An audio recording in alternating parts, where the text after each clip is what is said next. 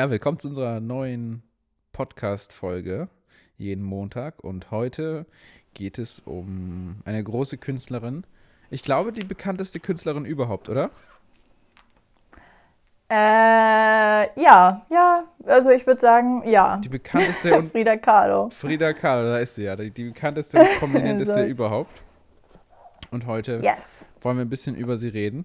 Obwohl, und das ist ja vielleicht ein bisschen gegen unsere Ethik, eigentlich wollen wir immer über Dinge sprechen, die es hier in Ausstellungen gibt. Und es gibt sie nicht nur nicht in Berlin ausgestellt, sondern überhaupt nicht in Deutschland ausgestellt. Ja, das ist mir auch schon aufgefallen und das finde ich, äh, das ist gemein. Es ist sehr, sehr gemein. Nee, aber ähm, was man sagen muss, es gibt zurzeit, glaube ich, sogar noch diese komische Installationsvideo, viel zu teure Reingeh-Sache, Ja, so, Ausstellung. Das, was es auch mal mit Van Gogh gab. ja dieses das heißt, glaube ich, Viva la Frida.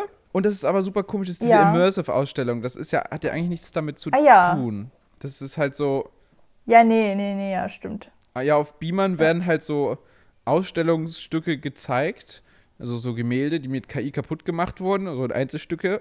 Und dann wird halt so. Bilderkonfetti über die Wand geteilt. Und so, ja. Ja, okay. Ich weiß Das nicht. stimmt, ich war da einmal bei so einer Van Gogh-Ausstellung, also es ist ja keine Ausstellung, sondern so, naja, so eine Immersive. Experience. Immersive Experience äh, ähm, über Van Gogh und das war, es war halt nur ein Raum Mhm. und dann saß man da so, das war zwar ganz interessant, aber nichts, was ich jetzt unbedingt wieder machen würde. Ja, ich war da Du auch. ja auch, oder? Du ja, warst ich war auch einmal Van Gogh hier in Berlin. Und ja, ich glaube, erstens sind die Tickets verhältnismäßig teuer. Und das ist halt ein großer Raum gewesen. War auch ganz interessant, aber ich würde es nicht nochmal machen, weil man kommt der Kunst nicht wirklich näher. Und das war so heiß. Ich weiß nicht, ob das Problem auch bei dir war, dass diese Beamer so heiß waren, dass andauernd immer zwischendrin die Tür aufgemacht werden musste. Nee, das, das ging. Wüsste ich jetzt nicht. Ja, okay, dann war es Naja, vielleicht, weil es hier zu heiß war. Jedenfalls Ja. Thema Frida Kahlo, die äh, Stilikone ihrer Zeit und auch jetzt noch bekannt oder durch ihre Monobraue. Ich will jetzt nicht sagen, dass die Monobraue sie bekannt gemacht hat, aber wenn man an Frida Kahlo denkt, dann denkt man gleichzeitig an eine Frau mit Monobraue. Und ja, vielleicht auch das Bild äh, auf der Vogue. Also sie war ja mal auf dem Titelbild der Vogue, das ist schon lange her, das war zu Lebzeiten. Ich glaube, dieses Bild kennt man ein bisschen. Und ja, ansonsten frage ich mich manchmal, was Leute vielleicht noch so wissen. Hm, gute Frage. Aber bevor wir weiterreden, wollte ich eine Sache loswerden. Jetzt Und los. zwar ist es so, dass Frida Kahlo so einen Grad, so einen inflationären Grad an Beliebtheit ausmacht. Mhm. Irgendwie in den letzten Jahren gibt es ja sehr, sehr viele, sehr viel Merchandise oder irgendwelche Klamotten mit Frida Kahlo, Socken, Pullover, Stifte, keine Ahnung was alles. Und mir ist eine Sache bei mir aufgefallen, weil wir reden ja immer darüber, dass wir so Künstler und Werk trennen wollen eigentlich. Dann hatte ich den vorhin den Gedanken aber, dass ich sehr schade finde, wenn sich Leute dann einfach aus, keine Ahnung, Trendgründen sowas kaufen und gar nicht so genau wissen, was sie gemacht hat, weil ja ihre Werke um einiges tiefgründiger sind als Frida Kahlo Köpfe auf Bleistiften. Ja. Ja, weißt du, was ich meine? Ja, nee, ich verstehe das. Aber, ähm, also erstmal so Werk und Ding. Aber was mir aufgefallen ist, dass Frida Kahlo so die Künstlerin auch ist, die am offensten auch selber zugegeben hat, dass ihre Werke ihr Leben sind. Die wirklich ja ihr Leben immer wieder in den Werken dargestellt hat. Und deswegen Genau, ja. so eine Künstlerin ist, bei der man das gar nicht trennen muss. Und die das auch gar nicht, die gar nicht diese Eitelkeit hat. Das hat, war sie auch null im Vergleich zu den ganz anderen vielen Künstlern, über die wir schon gesprochen haben. Null diese künstlerische Eitelkeit, hat sich selbst immer auch kleiner geredet, als sie eigentlich war. Und deswegen ganz offen halt ihr Leben in Kunst dargestellt. Nee, ist schon eine coole Sache. Aber wir können auch, wenn Mhm. Ja, du willst, ein okay. bisschen über Merch reden. Habe ich auch interessante Sachen zugelesen. über- Hast du inter- Sachen zu, interessante Sachen zugelesen? Äh, ja, dann erzähl mal, was du, was du so gelesen hast. Ich habe nämlich gestern erst in einem Buchladen wieder irgendwas, ja, irgendein Kartenspiel mit Frida Kahlo entdeckt. Und da musste ich eben daran denken. Das Thema Ja, ja. Ja. Also das ist ja so. Ja, was hast du denn herausgefunden? Mhm. Kommen wir jetzt zu. Es hat nämlich auch ja, einen Vorteil, klar, die Künstlerin wird bekannter und es ist ja irgendwie auch toll, die so im Alltag zu integrieren. Mhm. Ähm, aber es gibt einen großen Unterschied. Es gibt ja manchmal auch so Kooperationen mit Marken, wo dann irgendwas Besonderes entwickelt wird und dann wird das wirklich für die Künstlerin gemacht. Aber man spürt halt leider, dass es bei den meisten Sachen, so Kartendecks, halt einfach so, so eine, ich nenne es mal TikTok-Geldmacherei ist, wo einfach ein paar Influencer sich Mhm. hübsch Frida Kahlo anziehen, das Wort Feminismus reinbrüllen in die Kamera und dann wird das Ding auch verkauft. und jetzt die größte Ironie, die ist ja Kommunisten durch und durch gewesen und eine wirklich hundertprozentige Antikapitalistin. Deswegen, ich glaube, wenn sich Sehr witzig. das ist ja das Ironische. Wenn sich jemand selbst Genau. ein altes T-Shirt bemalt und Frida Kahlo draufschreibt, würde sie das wahrscheinlich lieben und es wäre wunderschön, dass ihr Name da getragen wird. Aber wenn jemand in, keine Ahnung, irgendeinen Shop geht, um sich ein China-T-Shirt für weiß nicht wie viel Geld zu kaufen, wo einfach ein, ein Frida Kahlo-Bild drauf gebrezelt ist, ich glaube, das ist eine Beleidigung an Frida Kahlo. Ja, irgendwie schon, ja, das meine ich ja. Aber dann, dann dachte ich halt wieder, hm, vielleicht ist es doch nicht so wichtig, weil, keine Ahnung, ich hatte da irgendeine komische Gedankenschleife, weil wir haben ja gesagt, man sollte sich Werk und Künstler anschauen und wiederum, dass man, ja, aber ich habe, ich weiß selber nicht mehr, was ich gedacht habe, aber jetzt denke ich mir wieder, ja, warum unterstelle ich den Menschen, ich bin auch ein bisschen gemein immer, dass sie sich nicht mit den Leuten befassen, so, das weiß ich ja nicht grundsätzlich.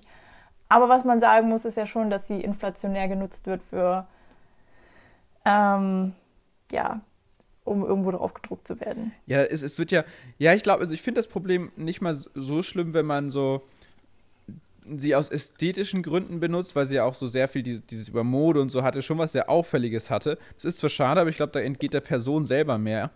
Aber was halt wirklich ärgerlich ist, wenn man, wenn man irgendwelche T-Shirts oder Bleistifte sieht, man spürt, da, da geht es ja nur um die Künstlerin, hier geht es ja nur um Geld. Und diese Künstlerin war halt eine wirklich reine Antikapitalistin.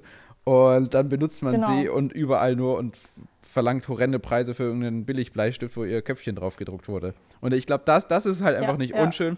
Und das, Das, ist, ist schon sehr ironisch. ja, weil man damit der Künstlerin halt auch nichts Gutes tut. Wenn man wirklich so die Künstlerin mag und das ist, was du vielleicht sagst, sich ein bisschen mehr mit der beschäftigt, dann weiß man, dass man die damit eigentlich eher beleidigt. Als zu sagen, man Hm. Ja, ehrt okay. sie, wenn man sich einen 10-Cent-Stift hat. Aber ich glaube, was cool ist, wenn du sagst, du magst sie so sehr und du malst sie selber auf ein T-Shirt drauf oder irgendwie sowas, oder dann ist es was ganz anderes, würde ich sagen. Weil, Mhm. Ja, okay, das Kommunismus- und Kapitalismus-Argument verstehe ich. mhm. Ja, aber an sich ist es natürlich auch irgendwie cool, dass die Leute irgendwas von ihr oder mit ihrem Spirit bei sich haben wollen, weil sie muss ja schon eine ziemlich coole Frau gewesen sein, auch sehr, ja, eigentlich schon selbstbewusst, glaube ich. Weil vorhin meintest du, ja, gut, dass sie ihre eigenen Werke mal ein bisschen runtergeredet hat, das kann sein. Wir haben ja auch beide diesen Film Frida gesehen, da war das Ja. ja, sehr doll so, ne? Und da hat ja ihr Mann Diego, der Herr Rivera, ne? ja, Diego Rivera. hieß der. Und der war ja damals so der mexikanische Künstler, Mhm. Ja. ne? Also so der, der bekannteste auch heute noch, würde ich meinen. Ja. Neben Frida Kahlo, obwohl Frida Kahlo wahrscheinlich heute fast bekannter ist als er. Um einiges, um einiges, ja. Ich glaube, Ja, ja, aber- je- du aber kannst damals viele fragen, sie so- kennen Frida Kahlo, aber Diego Rivera, wenn du auf der Straße kennst, fragst, kennen die wenigsten. Ja, genau. Ja, und aber ich weiß überhaupt nicht mehr, worauf wollte ich Nee, hinaus. ich, ich glaube, du warst was bei, bei? Selbstbewusstsein. Weil sie, aber Ja, genau. Ja, ach so, ja. Und er hat dann immer ihre, ihre Werke ja so gelobt. Er, er war ja trotz dessen, dass sie so eine sehr spezielle, streiterische Beziehung hatten, ihr größter Unterstützer. ja, da können wir noch mal gleich drauf eingehen, auf den Film und die Beziehung. Genau, und meinte ja auch, dass keiner Leid so poetisch ausdrücken kann, wie Frieda es kann. Das finde ich sehr schön. Ja, das, das, Auch das finde ich auch wahnsinnig toll. Aber ich würde dir trotzdem da so zustimmen, dass sie hundertprozentig selbstbewusst ist. Aber ich würde ihr kein Selbstbewusstsein absprechen, weil sie ihre eigenen Bilder nicht so wertgeschätzt hat. Sondern noch, Ja, noch okay, mehr das als stimmt, Zeichen ja. des Selbstbewusstseins sehen. Ich glaube, wenn man nur sagt, ja, meine Bilder sind die besten, dann ist das gar nicht unbedingt Selbstbewusstsein, sondern halt wirklich mehr so Alltägigkeit. Und sie war halt so von sich überzeugt, dass sie meinte, ja, ich mal halt keine grandiosen Bilder, aber trotzdem bin ich Frieda so. Das ist so. Ja, okay. Ne, das, ja, ja. Deswegen, sie hat das, ich würde sagen, sie war so selbstbewusst, dass sie das gar nicht brauchte, dass ihre Werke die größten sind. Mhm. Ja, okay, das kann sein. Ich glaube, sie hat ja auch anfänglich damit begonnen, um ihre Eltern zu unterstützen. Ja, genau. Also wir können ja ein bisschen die Geschichte Monetär. erzählen. Es sind ja so zwei große Unfälle passiert und der eine davon ist ihr Autounfall mit 18 Jahren. Nee, nicht Auto, das habe ich auch schon Auto. Es war kein Autounfall, das war Ja, das in einem Bus. eine lustige Anekdote, warum ich auf einen Autounfall komme. Wir werden gegen Ende des Podcasts so ein kleines Quiz durchführen. Und wir haben nach interessanten Fragen gesucht und heutzutage ja auch ein bisschen mit KI was rumprobiert und ChatGPT gefragt nach Fragen. Und dann war so die eine Frage, ähm, ja, in welchem Unfall sich Frida Kahlo verletzte. Und dann meinte ChatGPT halt einen Autounfall, was halt wirklich völlig falsch ist. Also deswegen, Leute, passt auf, wenn ihr mit ja, ja. KI arbeitet. Ähm, nee, es war ein, ein Ja, Busunfall, glaube ich, oder Straßenbahn. ja nein, der, die Straßenbahn ist in den Bus gefahren. Ah, so rum war das. Ja. Der hat sie halt wahnsinnig doll geprägt, weil sie sehr schwer verletzt wurde. Eine Haltestange, in der man sich festhält, hat sich durch ihren Beckenbereich gebohrt und Ja. hat damit den gesamten Beckenbereich zertrümmert und ihr eines Beines auch, ich glaube, irgendwas vor 20 Mal gebrochen oder so. Und Mhm. kaum jemand dachte, dass sie es überleben wird und sie hat es überlebt und dann lag sie ganz viel im Bett und über dem Bett hat die Mutter ihren Spiegel angebracht und dann hat sie angefangen irgendwann zu malen als Zeitvertreib und dann Ja. aber auch zu überlegen, vielleicht kann ich damit Geld verdienen, denn ich muss meine Eltern ja irgendwie unterstützen. Genau, und darauf ist sie ja dann angeblich, als sie dann noch wieder laufen konnte und selbstständiger und mobiler war, zu Diego gegangen und meinte, er soll sich das doch mal anschauen. Mhm. Also ob das äh, wahr ist, weiß ich gar nicht genau. Also doch, doch, Aber ich kann es mir vorstellen. ich habe es auch noch mal Film irgendwo, so? ich, äh, auch noch irgendwo gelesen, dass sie tatsächlich zu ihm gegangen ist, weil der so prominent war in der Zeit, wirklich. Das war der Künstler. ja, genau. Ja. Er war, ja, er war so der Künstlerstar der Zeit. Genau, und aber er war ja sofort überzeugt, meinte, mal weiter. Weil sie hat ihn gefragt, ob, ob sie weitermalen soll, ob es das bringt, weil sie will ja Geld damit verdienen. Und dann meinte er ja. Sonst hätte sie sich was anderes gesucht, auch irgendwie sehr pragmatisch. Ja, das war auch tatsächlich, das, das finde ich so sehr sympathisch, weil das war auch tatsächlich ganz ernst gemeint, weil sie hat davor irgendwie, ich glaube, in Richtung Medizin studiert, hat auch überlegt, Ärztin zu werden. Genau, ja. Und das ja, war ja. halt äh, die Entscheidung, wenn, wenn ein großer Künstler gesagt hätte, okay, deine Kunstwerke sind, sind schlecht, dann eben keine so große Eitelkeit und so, dass sie dann sagt, ja, nee, ja, aber so, dann hätte sie gesagt, ja, okay, dann mach ich halt was anderes. Ja. ja, sie war sowieso ein bisschen special. Es gibt ja auch dieses eine Familienbild. Ja. Und da trägt sie ja kein Kleid wie ihre anderen Schwestern. Sie hat irgendwie drei, vier andere Schwestern noch. Mhm. Ich weiß gar nicht, ob sie noch einen Bruder hatte. Ja. Jedenfalls trägt sie da einen Anzug und hat so sehr glatte, zurückgelegte Haare und sieht da sehr ja, ein bisschen männlich aus. Mhm. Ja, aber das war so ihr Ding. Und dann haben sie sich wahrscheinlich gefragt, was macht sie da? Aber ihr war das irgendwie, sie hat sie so gefühlt, also hat sie es getan. Ich weiß es nicht. Ja, das ist überhaupt ganz interessant. Das hat sie ja auch in späteren Phasen, also einmal kurz zum, zum hier, zum Drama von zwischen von den beiden Verliebten. Also Diego Rivera und Frida Kahlo sind dann zusammengekommen, haben sich ineinander verliebt und haben dann eine Ehe geführt. Ich glaube für so zwei Jahre oder sowas, bevor sie sich geschieden haben, weil eben Diego Rivera immer fremdgegangen ist mit verschiedenen äh, Frauen und das ist so ein bisschen das Ding, deswegen auch so ganz modern, weil ja, das ist, sie wusste das zwar und das war so auch so ein bisschen ähm, Anfang von so einer vielleicht so offenen Beziehung, einer offenen Ehe, wie man das heutzutage nennen würde, aber irgendwann geht es ihr dann doch zu weit, ähm, als der Mann dann Ja, okay. mit der Gut, Schwester aber schläft. sie hat es ja auch selber gemacht, ne? Ja, genau, sie, Ja, gut, ja, das war natürlich Genau, das dann war dann so der Tiefpunkt. wo es zu weit ging. Ja, genau, also ja, sie hat es auch halt auch selbst gemacht, aber es wirkte so im, im Film, das war immer, das hat auch ein, ein Biograf ganz toll beschrieben, das wirkte wie so, ein- so ein gegenseitiges Eifersuchtsdrama. Also zwar hat, hat er das Ja, gemacht, schon, meint, es wäre ja. nur ein Händedruck und dann so als Rachezug hat sie das gemacht und als Rachezug musste er das dann wieder machen. Und Hm, naja, dann, dann, dann, dann schläft der Mann halt auch mit, also Diego Rivera mit der Schwester von Frida Kahlo, der Jüngeren. Und das ist dann so ein end- endgültiges Ende für sie. Und dann trennen die sich auch erstmal und scheiden sich dann später auch nochmal. Und dann Mhm. kommen die irgendwann wieder zusammen und bleiben bis zu ihr Ja. Lebensende zusammen. Nur noch die beiden. ja. So, und jetzt habe ich ganz vergessen. Zwei, ich weiß gar nicht, in, ja, ich glaube, zwei Jahre später haben die wieder geheiratet. Ja, irgendwie, und dann sind die wirklich lange zusammengeblieben. Ich glaube, bis zur silbernen Hochzeit. Nee, ich glaube, das war sogar vorher. Ich glaube, die waren vorher schon zehn Jahre zusammen. Ach, stimmt, die waren nicht Egal. vorher zehn. Nee, die war doch, doch, stimmt, ja, du hast recht, die, die waren vorher zehn Jahre zusammen. Ich hatte ja Quatsch, die waren viel länger Jahre zusammen. verheiratet. Ja. Genau, und dann nach, ähm, bloß noch die, ich weiß gar nicht, zwei, drei Jahre bis zu ihrem Tod dann. Genau. Ja. ja. So viel zu der Beziehung, aber sie hatte ja auch noch eine kurze Affäre mit Leo Trotsky. Ja. auch Hardcore-Kommunist gewesen äh, Diego und sie haben ihm und seiner Frau ja sozusagen Exil gewährt bei sich, erst irgendwie im Haus und dann aber gleich in der Straße, irgendwie zwei, drei Häuser weiter, mhm. hat, glaube ich, haben, hat Frida Kahlo vielleicht sogar gekauft gehabt. Ich glaube, ich habe irgend sowas gelesen. Jedenfalls sind die dann zwei, zwei Häuser daneben eingezogen, um die, die Frau von Trotzki zu schonen. Äh, ja, ich glaube, die Sache war dann auch relativ schnell vorbei. Der wurde ja dann dort auch ermordet. Genau, ja. In dem Haus, genau. Und deshalb musste Frida Kahlo auch kurz ins Gefängnis, weil sie, ähm, weil, man, weil man dachte, sie hätte irgendwas damit zu tun gehabt. Tja. Verrückt, ja. So viel dazu. Ja, nee, es war ja, ein ja. großer so, so russischer äh, äh, Journalist und Autor, ne?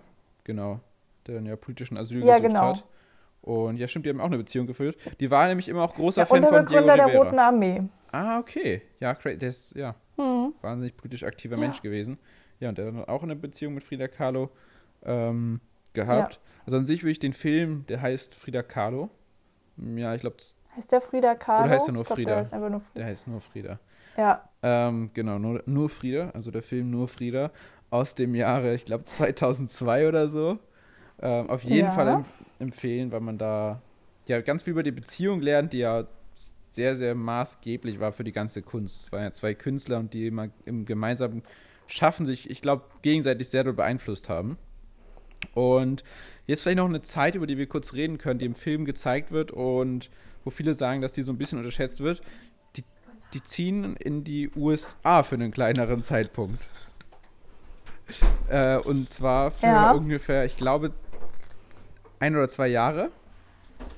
Ja. Nimmt Diego Rivera sie mit in die USA, nach Chicago, New York, weil er dort Aufträge bekommt. Er ist ja großer Freskenmaler und er soll auch in großen Hotels malen. Und dann gibt es im Film eine tolle Szene, wo er, oh, wie heißt das Hotel? In einem sehr großen, bekannten, ich glaube, Hotel. Ich habe keine Ahnung. Naja, auf jeden Fall irgendein sehr bekanntes, großes Hotel für einen sehr, sehr reichen Mann. Ein großes Fresko in der Eingangshalle malen soll. Das malte auch, aber halt einen großen Skandal, weil er dort halt sehr kommunistische Leute mit, mhm. mit einbezieht. Und für die Leute, die Oppenheimer geschaut haben, ja, auch ungefähr die Zeit, ähm, also einen Ticken später, aber trotzdem ungefähr die Zeit, der weiß ja, wie doll die USA gegen Kommunisten vorgegangen sind und wie grässlich die die USA Kommunisten fand. Und deswegen, dass er da dann kommunistische Symbole reingemalt hat, war so ein Skandal, dass er dann da vertrieben wurde. Aber in dieser Zeit hat ähm, Frida Kahlo so zum ersten Mal auch so ein bisschen europäische Kunst in Museen gesehen und das große Museumsleben kennengelernt, was da für ein, für ein Riesentrubel ist. Und das hat sie ja. wahrscheinlich auch so ein bisschen inspiriert und motiviert, dann weiterzumachen, ähm, um zu sehen, was es da für eine große Kunstwelt gibt da draußen in noch anderen mhm. Ländern auf der internationalen Ebene. Ja, und apropos USA, New York und Kunstwelt und Affären, ja. dort hat sie nämlich Georgia O'Keeffe kennengelernt, die ja damals so die Künstlerin der, des, der, des amerikanischen Modernismus war. Ich glaube, so nennt man das, die Kunst der damaligen Zeit. Und O'Keeffe war 20 Jahre älter und auch mit ihr soll sie eine Affäre gehabt haben. Mhm, ne? Okay. Haupten, äh, böse Zungen und aber auch eine, eine, ganz, eine ganz gute Freundschaft. Wollte ich bloß nochmal einwerfen. Ja, aber im Allgemeinen war es ja irgendwie so, dass ihr die Zeit in den USA überhaupt nicht zugesagt hat. Gerade die in San Francisco waren sie ja zwischendurch. Und es gibt auch ein Gemälde, da malt sie die USA und Mexiko in einem. Frieda steht ah, sozusagen ja. in der Mitte, genau. Und dann links die USA mit ihrem ja, kapitalistischen, dann diesen industriellen ja. und auf der anderen Seite halt so diese mexikanische Kultur ohne all das. Und genau, das ist so ein bisschen ihr Statement. Sie hatte auch nicht so großartig Lust und ist dann auch wieder zurückgegangen. Ja. Ja, sie sind auch zurückgegangen, weil auch ähm, ja, Rivera jetzt ja nicht so groß erfolgreich war, dass man sagt hat, okay, das hat sich jetzt ganz groß ähm, gelohnt. Aber später über, ach, jetzt habe ich vergessen, wie, der, wie hieß nochmal der, der große kommunistische Philosoph, den die da aufgenommen haben bei sich in Mexiko? Trotzki. Trotzki. Trotzki hat sie ganz ja. doll motiviert, auch ihre Kunst der Welt zu zeigen. Und so hat sie dann eine Ausstellung in Paris. Und da beginnt so eine kurze Pariser Zeit, aber über die sie dann anfängt, ja. bekannt zu werden. Und da lernt sie Größen auch wie Picasso äh, kennen.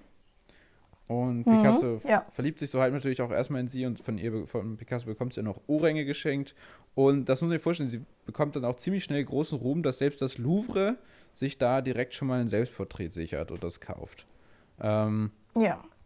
Dann ist so gegen Ende ihrer Karriere, aber da sie, fängt sie dann wirklich an, international sehr bekannt zu sein. Und genau. Ja, also das muss, das heißt, USA hat nicht so geklappt, aber trotzdem der europäischen internationalen Kunstwelt hat sie es dann über Paris geschafft, ganz, ganz groß zu werden. Ja, ja, ja. Ja, eigentlich äh, auch sehr schade, weil sie ist ja nicht alt geworden. Nee. So wäre sie älter geworden, hätte sie mit Sicherheit noch ein bisschen mehr Ruhm abbekommen. Ich glaube, sie ist mit 47 Jahren gestorben. Ja, ja.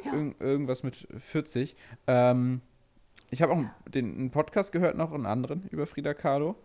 Und ja, was wurde da gesagt? Da gab es auch die These, aber ich habe das jetzt online nicht gefunden. Ich weiß nicht, wo, wo die Info herstand, dass man nicht weiß, ob Frida Kahlo vielleicht sich auch gegen Ende irgendwie selbst umgebracht hat. Sie soll ja an. Ja, doch, die Geschichte kenne ich auch. Ja, ja genau. Das ja, ja. Nicht weiß, oder dass sie zumindest nicht groß geholfen hat gegen den Tod und das schon, schon sehr akzeptiert hat.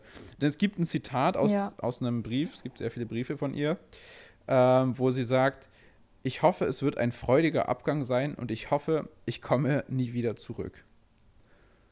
Also, mm. ja. sie scheint dann auch irgendwo sehr glücklich, das hinter sich zu lassen. Denn was wir jetzt bei der Erzählung nie vergessen, also äh, vergessen haben, ist klar, sie hat auch riesige Feste und gefeiert, ein wunderschönes Leben gehabt. Aber durch diesen Unfall ja. hat sie ihr Leben lang Schmerzen gehabt. Ja, nicht nur das, es ist ja, also A hatte sie ihr Leben lang so starke Schmerzen, dass sie tablettenabhängig war. Als Kind mit sechs Jahren hatte sie ja eine Kinderlähmung. Erstmal, dann diesen Unfall, der sie ja so zertrümmert hat, dass sie für immer ein Korsett tragen musste und auch ein Bein so sehr demoliert war, dass sie da auch wie so eine Prothese hatte. Und aus diesem Grund hatte sie ja auch mehrere Fehlgeburten. Also das sind ja gleich mehrere Sachen, die da zusammenkommen und dann halt auch die psychische Belastung. Also gegen Ende muss sie auch sehr depressiv gewesen sein. Genau. und dann konnte sie sich ja auch überhaupt nicht, sie wollte ja immer, dass die Leute zu ihr kommen, weil sie konnte sich ja auch oft überhaupt nicht bewegen und musste sehr, sehr viel liegen. Mhm. Weshalb sie lustigerweise später ähm, sehr, sehr viele interessante Tiere hatte, unter anderem so Nackthunde, Papageien, okay. ein Reh, eine Schildkröte und ähm, einen Affen und weitere exotische Tiere. Ähm, genau, also war auch oft sehr allein, aber trotzdem, ja, trotzdem hat sie wahrscheinlich viel gefeiert und was man so getan hat, gerade in Künstlerkreisen. Mhm. Also irgendwie so sehr ambivalent und ja, also diese Story kenne ich auch, dass sie später, das ging es ja so schlecht, dass sie dann noch mehr liegen musste gegen Ende. Und ja, so ich glaube, irgendwann haben sie dann auch so ein bisschen hat sie damit abgeschlossen. Ja, ja. ich glaube, das macht ja auch viel für den Körper, wenn du abschließt, dass du dann noch da nicht versuchst, noch gegen anzukämpfen. Nee, aber ich glaube, das darf man nicht vergessen, weil ich, wenn man sich eben nur oberflächlich mit ihr beschäftigt und so Bilder von ihr sieht, denkt immer so ein ganz lebensfroher Mensch. Aber ja, ich glaube auch, dass sie sehr lebensfroh war, aber das Leben war nicht direkt unbedingt lebensfroh. Und dass, dass diese Lebensfreude eben das Besondere ja. ist, dass sie es so, ich ja. sag mal, ich nenne es mal intrinsisch lebensfroh war dass sie das einfach überstanden mhm. hat. Auch eine Person, die sich wirklich ihr Leben lang Kinder gemocht hat und Kinder gewünscht hat und dann aufgrund dieses ja. Unfalls schreckliche Fehlgeburten hatte. Da gibt es auch ein Bild von ihr, was sie gemalt hat, wie sie da liegt mit der Fehlgeburt und damit zum ersten Mal auch in der Gesellschaft so einfach was malt, was so sehr stark tabuisiert war. So Fehlgeburten waren etwas, da spricht man nicht drüber. Ähm, ja, ja. Und das, das, das malt sie dann und ihre Trauer. Und ja, aber trotzdem mit lebensfrohen Farben und, und trotzdem macht sie dann weiter. Also eine Frau, die man nicht kleinkriegen konnte. So, die, die. Ja. Ich meine schon allein auch das, dass man einfach als Mädchen, was niemand kennt und nicht ansatzweise irgendwas von Kunst zumindest irgendwie so, so versteht, dass sie immer sagt, okay, sie hat Kunst gelernt oder irgendwas, nimmt ihre Bilder und geht einfach zum Künstler, so dem größten Künstler der Zeit und fragt, soll ich weitermalen oder nicht? Also die hat immer wirklich gemacht. Ja, schon, mhm. schon sehr eindrucksvoll. Nee, aber ich glaube, das darf man nicht, nicht vergessen, dieses, diese, diese Schicksalsschläge, weil das sie noch um einiges lebensfroher macht, dass sie trotzdem immer das geschafft hat, so lebensfroh zu sein. Genau. Ja, nee, ich weiß auch gar nicht, warum. Also glaubst du, die Leute fassen ihre Werke als sehr lebensfroh auf? Weil eigentlich zeigen sie ja sehr offensichtlich den Schmerz, den Tod, Verletz Verletzung und so weiter und so fort. Ich meine, klar, von der Gestaltung sind mhm. sie bunt. Ja. Aber die Thematik ist ja alles andere als bunt. Nee, das, ja, das ist es ja eben. Das ist ja so das, was da angeht. Nee, ich glaube, dass viele ähm, sie als sehr lebensfroh auch so in Erinnerung haben, weil es gibt ja diesen mhm. ganz oberflächlichen Merch, über den wir geredet haben, und da sieht man ja aber auch keine Gemälde mit viel ja, Blut okay, oder da sieht man das alles nicht. Da sieht man keine ja. Embryos. Ja, ja, ja, oder ja. wie sich selbst eine Ader, Ader, durchschneidet von dem Herzen direkt, wo das Bild mit den zwei Frieders. Ähm, das sieht man genau. dann nicht. Sie hat schon so, sie meint ja auch, sie hat das gemalt, was sie kannte und das war eben ihr eigenes Leid, ihr Schmerz und das mhm. ist auch so Hauptbestandteil der meisten Gemälde und die Hälfte rund sind ja auch Selbstgemä äh, Selbstporträts. Ähm, und ich würde gerne ein bisschen über ihre Bilder reden, jetzt wo wir schon mal dabei sind. Machen wir gerne. Kennst ja. du der verwundete Hirsch? Der verwundete Hirsch. Ja, das, das ist, glaube ich, das ist auch ein Selbstporträt sozusagen. Da ist sie ein Hirsch, ne? Genau, das ist, da ist sie quasi, stellt sich als Hirsch da, ist ja. von 1986, äh, 86, 46, so lange hat sie ja gar nicht gelebt. ja. Und ist auch ziemlich klein, also keine Ahnung, wen das interessiert, 22,5 mal 30 Zentimeter groß. Und ja, darüber will Danke ich jetzt einmal Größe. kurz reden. Und, und ja, pass auf, ich möchte auf ein was aufmerksam machen. Mhm. Und zwar, hast du das Bild zufällig offen? Soll ich mir das aufmachen? Wenn nicht, nee, ich mach's einmal kurz auf. Dann öffne es. Ja, gut, dann hoffe ich, dass okay. die Zuhörer auch ja. Zeit haben, das einmal kurz zu öffnen. Der verwundete Hirsch, ne? Der verwundete Hirsch von Frida Kahlo. Ja. Und da, ich fange schon mal an, weiter zu erzählen, haben wir nämlich neun Bäume, die in einer Reihe stehen, auf die der Hirsch sozusagen zu galoppiert. Dann neun Pfeile im Rücken des Hirschs. Und das Geweih besteht auch aus neun Spitzen. Okay. Ja. Das ist hoch, hochinteressant. Nee, deshalb, jetzt möchte ich nämlich darauf hinaus, dass die Bilder nämlich nicht nur Bilder sind, niedliche Bilder irgendwie gemalt und man hat sich nichts weiter dazu gedacht. Nein, die sind sehr tiefgründig und verarbeiten auch viele mythologische Ansätze. Und auch eben neuen, weißt ja, du das? mexikanische Mythen. Ja, pass auf, ähm, das sind die neun Stufen höchstwahrscheinlich zum ewigen Glück, zumindest in den Geschichten der Azteken, glaube ich. Ah, okay. Also, ja. warum auch immer, obwohl, obwohl sie das Bild nach einer ihrer letzten Rückenoperation gemalt hat und darauf meinte, dass diese OP nur noch alles schlimmer gemacht hat und ihr Rücken jetzt noch mehr wehtut und sozusagen mhm. darauf war das die Antwort, darum auch diese Pfeile im Rücken des Hirschs, der sozusagen diese Verwundung des Rückgrats darstellt und dann trotzdem halt noch so diese weitere Symbolik. Und die ganzen anderen Sachen bedeuten bestimmt auch noch ganz viel, aber darüber weiß ich nicht. Ja, okay. Nicht allzu viel. Das genau. ist spannend. Aber das fand ich halt interessant. Vor allem, mhm. ich habe extra nachgezählt und habe so gemerkt, hm, ja, stimmt. Und dann gibt es noch eine Sache und zwar, ich weiß nicht, ob du die Geschichte von Dido kennst. Nein. Königin, ehemalige Königin von oder Karthago. Okay. Mm. Und diese wurde von Aeneas verlassen. Das war nämlich der trojanische, ich weiß nicht, ja doch, der trojanische Prinz oder so, mhm. der damals als Troja brannte, Troja verlassen konnte um ja so die Königlichkeit weiterzutragen. Und der war dann mit der liiert Mhm. und wurde aber von, ich weiß nicht mehr wem dazu gebracht, sozusagen das Ganze zu beenden. Und da hat sie sich umgebracht, die Arme, und wurde dann zu einem Hirsch und ist durch die Wälder gerannt. Ja, Ah, So okay. viel Das dazu. heißt, es steht auch wa- wahnsinnig viel so so mythologisches viel zur. Mythologie. Ja, okay. Ja, genau. Und sehr, sehr oft, also Spannend. Frida Kahlo hat im Allgemeinen sehr viele mexikanische Mythen, aztekische Mythen in ihre Bilder verbaut. Sehr viel, ja, teilweise eigentlich schon Symbolismus. Mhm. Und aber auch, man sagt ja immer, sie sei Surrealistin. Und bis zu ihrem Ende meinte sie ja, nein, das bin ich nicht. Ich male meine Wirklichkeit. Ja, Finde ich okay. sehr, sehr Ja, finde ich, cool. finde ich auch sehr Cool cool. gesagt. Ich habe ja noch so gleich Fragen für dich Ja. vorbereitet. Ein paar davon hast du jetzt schon beantwortet, aber egal. Haha. Ja. Bist du so gut informiert bin ich. Ja gut, soll, soll ich Ja. dir meine Fragen stellen?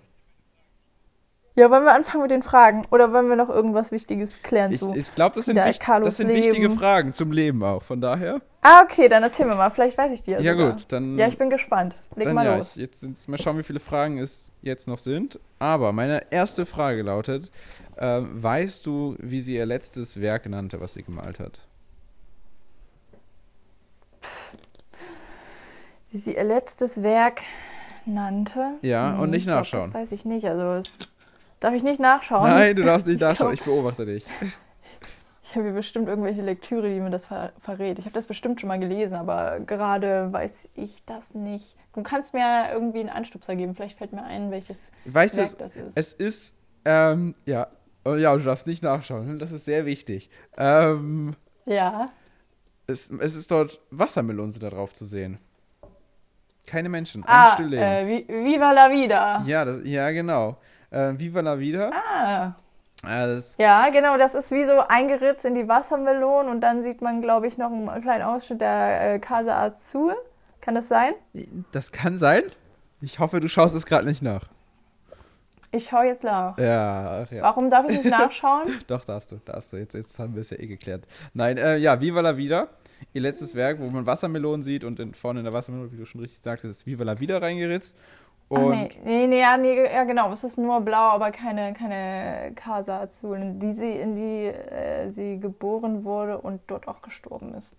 Genau. nee, Okay. genau. es Oh, ja, von 19. Und es zeigt ja nochmal fast dann, wo wir bei dem Thema waren, auch so lebensfroh und so, als letztes Bild, trotz Schmerz und allem, ist dann einfach nichts zu sehen und sondern eine Wassermelone. Ich gehe mal davon aus, dass sie sehr doll Wassermelonen geliebt hat und dass es einfach so eine Lebensfreude halt ist, unabhängig von allem. Und das hat sie wahrscheinlich, denke ich, auch in New York vermisst, in so eine, in Mexiko zu sein, diese Natur zu genießen und da eine, eine frisch gepflückte Wassermelone. Boah, das kann ich mir auch so ja, gut das, vorstellen. das ist so wirklich Viva la Vida, so Wow. eine selbstgepflückte Wassermelone, sich die da aufzuschneiden, mit Leuten zu teilen und zu reden, ja.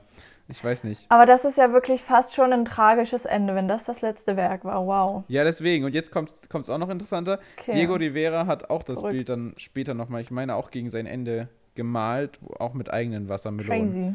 Um, so als Mhm. kleine. Ich glaube, die beiden waren schon Seelenverwandt, sonst hätten die es gar nicht so lange miteinander Ja, die waren schon sehen. Ich meine, das hätten sie jetzt auch gar nicht alles überstanden, ne? Da Mhm. deren gegenseitiges Eifersuchtsgehabe und dann was die alles für Ja, Streit cool, hatten. aber Am Ende, ja, hat's geklappt.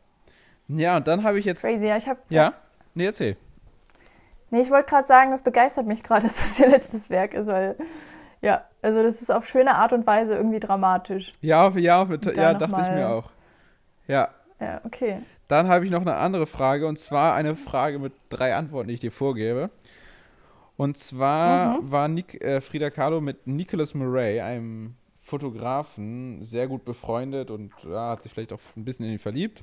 Hatte sogar eine Affäre mit ihm. Ja, genau. Und ähm, Die waren auch zusammen und eigentlich habe nämlich hier, eine- ich habe eine Buchempfehlung. Wir machen, wir stellen dann einen Link in die Beschreibung mit rein. Das heißt Frieda von äh, Maren Gottschalk und da geht es um die Beziehung zwischen den beiden. Ja. Ah, okay. Ja, Aber erzähl jetzt deine Frage, wir bitte. Ähm, ja, genau, interessante Beziehung. Und zwar hat sie in einem Brief dann zu ihm geschrieben.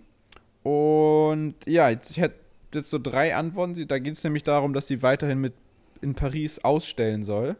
Und drei Sätze, die sie Mhm. geschrieben haben soll, und einer davon stimmt, zwei davon habe ich mir ausgedacht. Einmal soll sie geschrieben haben, A, Es wäre mir eine große Ehre, wenn ich mit den Pariser Größen wie Picasso weiterhin große Ausstellungen bekommen könnte. B. Ich würde lieber meine, Mar äh, meine Bilder auf dem Markt von Tuloka verscherbeln, als den Pariser Idioten zu zeigen.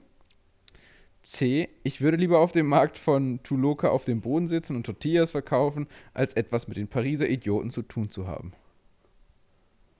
Das ist C. Ja, es ist C. Ich habe es jetzt auch nicht so schwer gemacht. aber ja, das ist sie, die Frida Ja. Kahlo. Also die, da sieht man auch, dass sie wirklich Ja. keine Lust hatte auf dieses ganze Künstlergehabe eigentlich. Hatte sie da Ja, genau, das, das kam auch im Film gut rüber, dass sie Ja. da gar keinen Bock drauf hatte. Sondern sie hat halt einfach gemalt so. dieses- Meine Güte, sie fand die selbst nicht mal so gut. Sie ist, deswegen meine nächste Frage war, welche Kunstrichtung wird Frida Kahlo oft zugeordnet, aber welcher Kunstrichtung sie Surrealismus. genau, selbst aber gar nicht Symbolismus. Ja, und sie Ja, sagt immer, ja, hey, ich ja. bin keine Surrealistin, sondern ich male ja nur meine Wirklichkeit und deswegen ich, es macht kein großes Taram raus, ich male halt einfach meine Wirklichkeit, wie sie ist und, und drück halt das aus. Ähm, Ja, ja, deswegen. Das, äh, auf jeden eine wunderschöne Künstlerin, würde ich sagen. Und lohnt Mhm. sich auf jeden Fall. Wenn man da näher kommen möchte, kann Lohnt man sich. nach Mexico City. Kann man nach Mexiko fliegen. Uh. Mexico City und sich ihr. Haus anschauen, ihr Geburtshaus und ihr Todeshaus. Nennt man das Todeshaus? Genau. Oder Ja, auf jeden Fall ist sie darin auch gestorben. Ort, wo sie gestorben stimmt. Sie ist sogar im gleichen Bett gestorben, in dem sie auch geboren wurde. Das ist schon verrückt. Ja, also wirklich so ein, Ja. so ein Cycle, der sich da schließt. Frieda, Frieda. Dann würde ich sagen, wir können ja direkt sonst in unserer Nein, nein, nein. Caption dann später die Bücher Was und willst Filme, du? Was hast du vor? dass wir Bücher und Filme verlinken bei uns. Ach so, ja, aber ich will noch eine Sache sagen. Oh ja, ja, erzähl, erzähl. Und zwar, und zwar habe ich noch einen Mythos für dich, Ein Mythos, okay. bevor wir das Ganze hier beenden. Ja, und zwar war ihr Vater ja Deutscher, Mhm. der Herr Carlo, ich weiß gar nicht mehr, wie er heißt. Und jetzt gibt es ja normalerweise die deutsche Schreibform von Frieda ist ja mit IE. Okay. Und Ja. ganz zu Beginn war sie auch eine Frieda mit IE, hat sich Wow. aber nach Ausbruch des Kriegs umbenennen lassen zu Frieda mit I ohne E, um ihre deutschen Wurzeln ja, wegzuschieben. Finde ich Ah, okay. Interessant. Das heißt, das ist ein interessanter Eingriff. Da sieht man wieder so, so ihren Charakter durchkommen und dann auch, dass sie ja 1907 geboren worden ist, Mhm. später aber behauptet hat, 1910 geboren zu sein, im Jahr der spanischen Revolution, äh, nicht spanisch-mexikanischen Revolution, ja. ja, die war wahnsinnig dann auch patriotisch und verliebt in dieses Land. Also wirklich auf eine sehr angenehme Art und Mhm. Weise, ne? Ja. Nee, finde ich. Ich weiß gar nicht, wo ich das mal gelesen habe mit Frieda mit IE und I. Aber ja, jetzt weißt du Bescheid. Coole Geschichte. Ja, vielen Dank. Hast du noch irgendwelche lustigen Facts oder Habe ich noch lustige lassen wir die Hörer Facts? Den Nee, ich glaube, glaub, das war's. Oder mir fällt jetzt nicht mehr so viel ein. Ähm, das war dann auch schon. Nee, also ich empfehle allen mal, sich genauer mit den Werken Frida Kahlos zu beschäftigen, mal genauer hinzuschauen. Und wie gesagt, das Buch, das werden wir ja verlinken. Und dann werden wir noch ein anderes Buch verlinken. Das ist ein großer Bildband, in dem es um das Leben von Frida Kahlo geht. Es ist von einem tollen Zeichner, sind da Werke, ja, wie neu interpretiert, aber jetzt nicht so aufdringlich, dass man sagt, geht gar nicht, sondern echt cool, ein cooler Zeichenstil. Und da wird so die Geschichte Carlos erzählt, anhand von, aber nicht irgendwie so, dass es, man sich eine Geschichte ausgedacht hat, also auch nicht biografisch ausgedacht, sondern es sind Zitate von Frida Kahlo, die da eingearbeitet worden sind. Sehr cool. Genau. Dann würde ich sehr sagen, cool. haben wir Ja. auch unseren Werbeauftrag erledigt, ein paar, für ein paar Bücher Mhm. zu werben. Und ähm, ja, wir verlinken alles. Und ich würde sagen, wir hören uns beim nächsten Mal. Sehr schön. Ciao.